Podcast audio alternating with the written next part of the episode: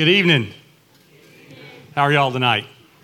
I've promised Susan I'm going to stay on script, so that's the only non scripted thing I'm going to say. Uh, my name is Rick Howard. This is my wife, Michele. Um, we've been married since July of 1996, so that's, that's 20 years that we just celebrated if you're counting. Uh, uh, we have three sons Will, Ryan, and Ben. Um, our presence tonight on stage at Reengage is another example of the be careful what you say to folks on staff at Watermark. Uh, from a casual conversation I had with Susan about three years ago about some lessons Michele and I have learned during our marriage came a, hey, you ought to share that at Reengage sometime, to a, hey, when are you going to share that at Reengage deal? So here we sit, kind of sharing a little bit of our experience with this couch on the stage with us. Um, our hope in the time we have is that we share a little bit about our marriage, the journey we've been on for about 20 years, and also some practical lessons you might apply to your own marriage and family. As a starting point, just so you don't think that we are a product of perfect marriages, we thought we'd share a little of our own respective family stories. I'm going to go first since my family story is really far too common and uh, really pretty simple. I, I, grew up in sort of the classic undivorced home in South Georgia. I say undivorced really on purpose because that really is what my parents' relationship was and still is after 58 years of marriage. Uh, in spite of um, spending a lifetime in church, my parents never pursued anything more than just a typical cultural marriage. Uh, last month, on their 58th anniversary, it passed literally without celebration or fanfare. They had forgotten what it was until my wife, my sister texted them to remind them it was their anniversary. So nothing, not even a dinner out at Luby's. Uh, they never divorced. They've never even really considered it. However, they also never worked on their marriage. They never sought counsel from others um, to help them move towards oneness in marriage. They never strive to love each other the way Paul describes in Ephesians 5, sort of selflessly as Christ loved the church. Uh, and they frankly never attempted to resolve any of the past conflicts that have built up over the last 58 years. So, as a result of my family story, I brought into marriage um, what we would call an extreme case of what I, what I would call an extreme case of do whatever the opposite of my parents was. Um, whether it was dealing with conflict or money or kids or a host of other really common issues, my instinct was to consider what my folks' response would be and do exactly the opposite of it. Um, in hindsight, that wasn't the best approach to use early on to develop a healthy marriage. But in the early years, I just kind of figured, hey, this is better than the model that I had.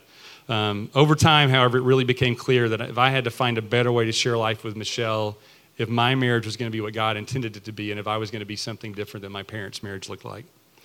So I want you to take a look at this picture on the screen because it depicts the craziness of life for us and for most couples that we know.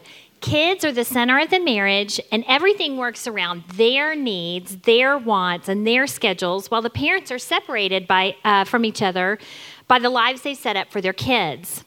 So, like Rick said, we have three sons. Uh, ben is a seventh grader. Will is a ninth, or Ryan's a ninth grader, and uh, Will is an eleventh grader at Lake Highlands.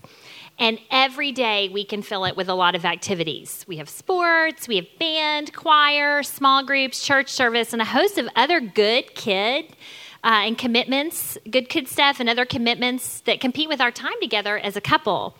Add that to the mix. I'm a third grade teacher, and Rick's busy work schedule.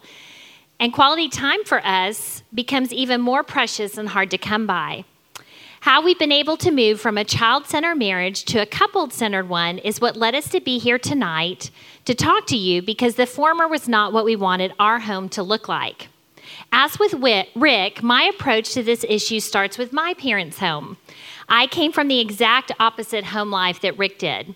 My family had its own challenges, but the one thing my parents modeled for me was for how a husband and a wife could be best friends. I didn't grow up in a Christian home, but my parents loved each other in a way that I know honored God. One of my fondest memories growing up was each morning walking into the den in my family home and seeing my parents sitting together with their cup of coffee by my dad's roll top desk, and they were talking. They did this every morning without fail. They were also great about taking trips together each year without kids and having regular date nights. Until the day my dad died in 2003, my parents were best friends. So the model I brought into marriage was one of making time together a priority each day, and that was my expectation for marriage. Rick and I dated for six months before getting engaged, and we married six months later in July of 1996, as he said. He was 32, and I was 26 when we got married, so we were not a young and naive couple that thought marriage was just an extension of a honeymoon. Thankfully, we were in a really good church with an excellent pre marriage class like Watermark's Merge class, and we had an excellent pastor who counseled us a half a dozen times before we were married. We were prepared as much as we could be for marriage and both feel like we went into marriage with eyes wide open. Early on, spending time together was easy because it was just the two of us. We had opportunities to travel and were, for, for the most part, free to do whatever we wanted to do as a couple. There was no need for a formal plan of hanging out because there were a few distractions and interruptions. The one major obstacle to spending time together for us was my chronic migraines. Uh, when we first were married, I would have two to three migraines a week. They were so severe and would make me so sick that I would go to bed for the night when I got one. And because of that, we were there were several nights in a week that we did not spend time together. So, four years into marriage, our oldest son Will was born in April of 2000. Um, really, other than increased fatigue and Michele's new role as a stay home mom, the birth of our first child didn't alter our ability to hang out together consistently because, frankly, he was sleeping most of the time or in bed early as, as he got a little older. Even when we added our second son, Ryan, 23 months later, we were still able to carve out time together. The boys were in bed by 8 p.m. most nights. Their interruptions were typically limited, limited to eating and cleaning up. But over the next few months, our lives would change dramatically as Michele, unexpectedly, got pregnant with our third son, Ben. Um, that was great news, except if you do the math, you realize that we had a 27 month old and a four month old at the time. Um, so we could already see from friends we had that had multiple um, small children that this was going to be a, a, huge change for us as we moved from parenting man to man to parenting in a zone defense.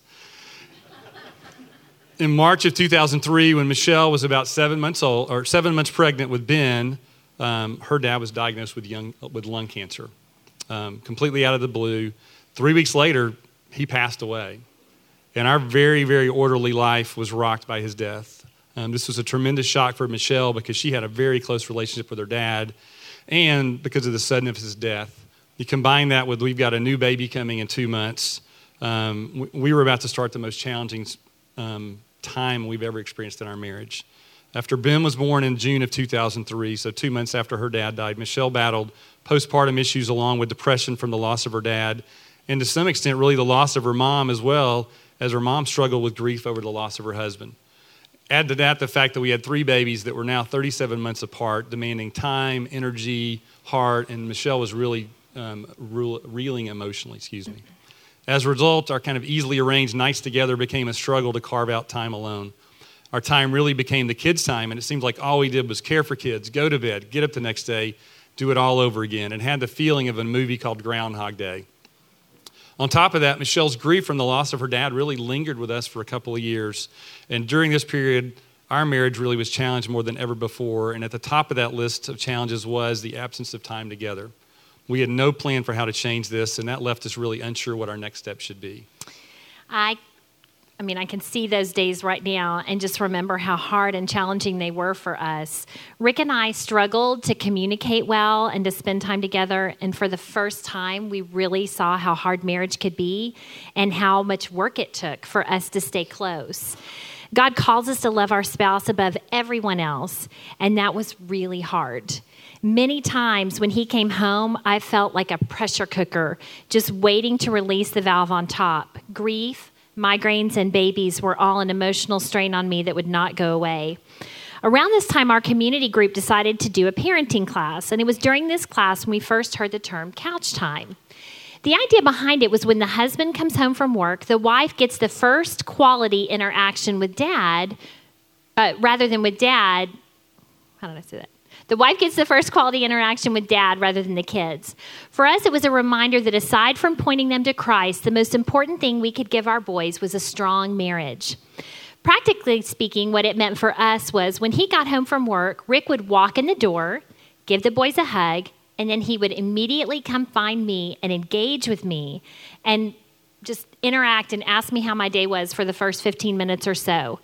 After my day for caring with kids, it was so nice to sit and talk with him and to have an adult conversation, to tell him about my day and to reconnect with my best friend.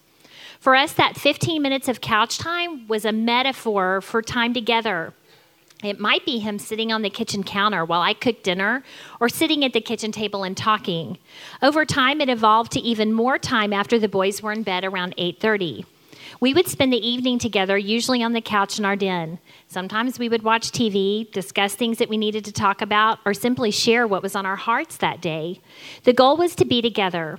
We also learned from those conversations the importance of touch points during the day with phone calls and texts. What our, bo- what our boys saw in this over time was how important our marriage was to us. So important that our time together as a couple was a priority over everything else. So, as our boys got older, the world began to creep more and more into our lives. We recovered from the loss of Michele's dad and the stress of having three babies in three years. But as we exited the baby stage of life, we entered the world of kids' activities. So, having grown up in a small town in an era when the sports I played were based on the season of the year, so football in the fall and basketball in the winter and baseball in the spring. Um, uh, and where overcommitted meant you had piano lessons to go with your sports. Um, the pace of normal childhood in Dallas was really shocking for us. Friends with older kids said, Hey, your boys need to start playing sports as early as three or four years old, or they won't have a team to play on. They also said, hey, every kid's got to play multiple sports even if they overlapped. And of course, you got to take private lessons and be on a select team if your kid's ever going to have a chance to play high school sports or, or college and get a scholarship. Um, at the same time, I was also making a huge job change as I left my law practice of 16 years and I ended up joining Watermark staff to lead our international ministry efforts. This one two punch of increased time pressure created big challenges to our commitment to spend couch time together every day because as we walked through kids' activity minefield, we also encountered the challenges of transitioning from law to ministry. All I knew about being a missions pastor was how to get lawyers to the country of Congo and back safely. yeah, it begs the question how to get hired, I know. my job at Watermark, I quickly discovered, was much bigger than that. And, and my initial response, frankly, was not uh, was a huge miss, as my natural tendency to work as much as needed to get the job done without regard for anything else kicked in as a lawyer for 16, 16 years, unless I had a big jury trial coming up, my work time was at the office during the day. I knew how to be a lawyer. So work didn't typically follow me home. But after this job change, my typical workday became heading to Watermark about 6 a.m., heading home about 6 p.m., giving Michele and the boys two what I would say is very unpurposeful hours before bedtime. And then as soon as they were in bed, out came the laptop and back to work I went. When our oldest was the only one playing sports, the impact of boys' activities was manageable but as we added Ryan and Ben's activities to this mix, it really got busy really fast. We decided if we let all three play multiple sports at the same time, our couch time would be submerged in this sea of practice and games and kids' activities. Alone time, family dinner, spontaneous fun would all go out the window for us for months at a time if we embrace what seemed to be the norm for kids this age. So, in spite of what many of us were doing, many around us were doing, we put limits on our boys' activities. We said one sport and one activity at a time. With three boys, we were going to be busy because there's three of them, no matter what we did. But our decision to limit what the boys were doing allowed us to make our time together as a couple and with them as a family a priority above other things. This decision involved, uh, solved part of our time together problem as we used those limits to build into our couch time. But what it did not cure was my obsession with work at Watermark, frankly. So after about nine months of me working all day at the office and then jumping back into work at night after the boys went, bed, went to bed, Michele one night announced to me, This is not what I signed up for. What she was really saying was, I liked you a lot better as a lawyer. Um, and that was a wake up call for me. It reminded, as it reminded me, Michele did not just want my presence, she wanted my attention. It was clear that that was not what was happening while I was obsessing over my new role at Watermark.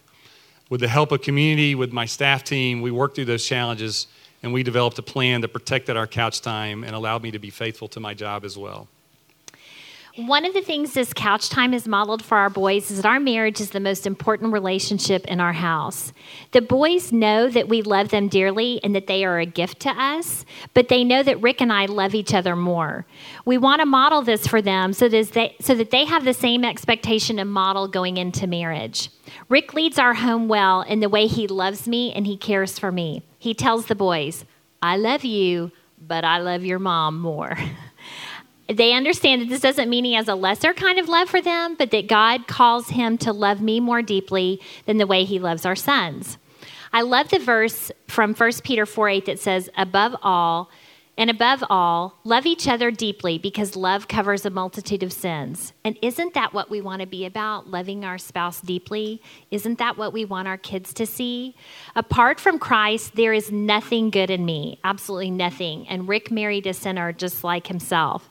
When I love Rick the way Christ wants me to love, it is much bigger than the way I want to love.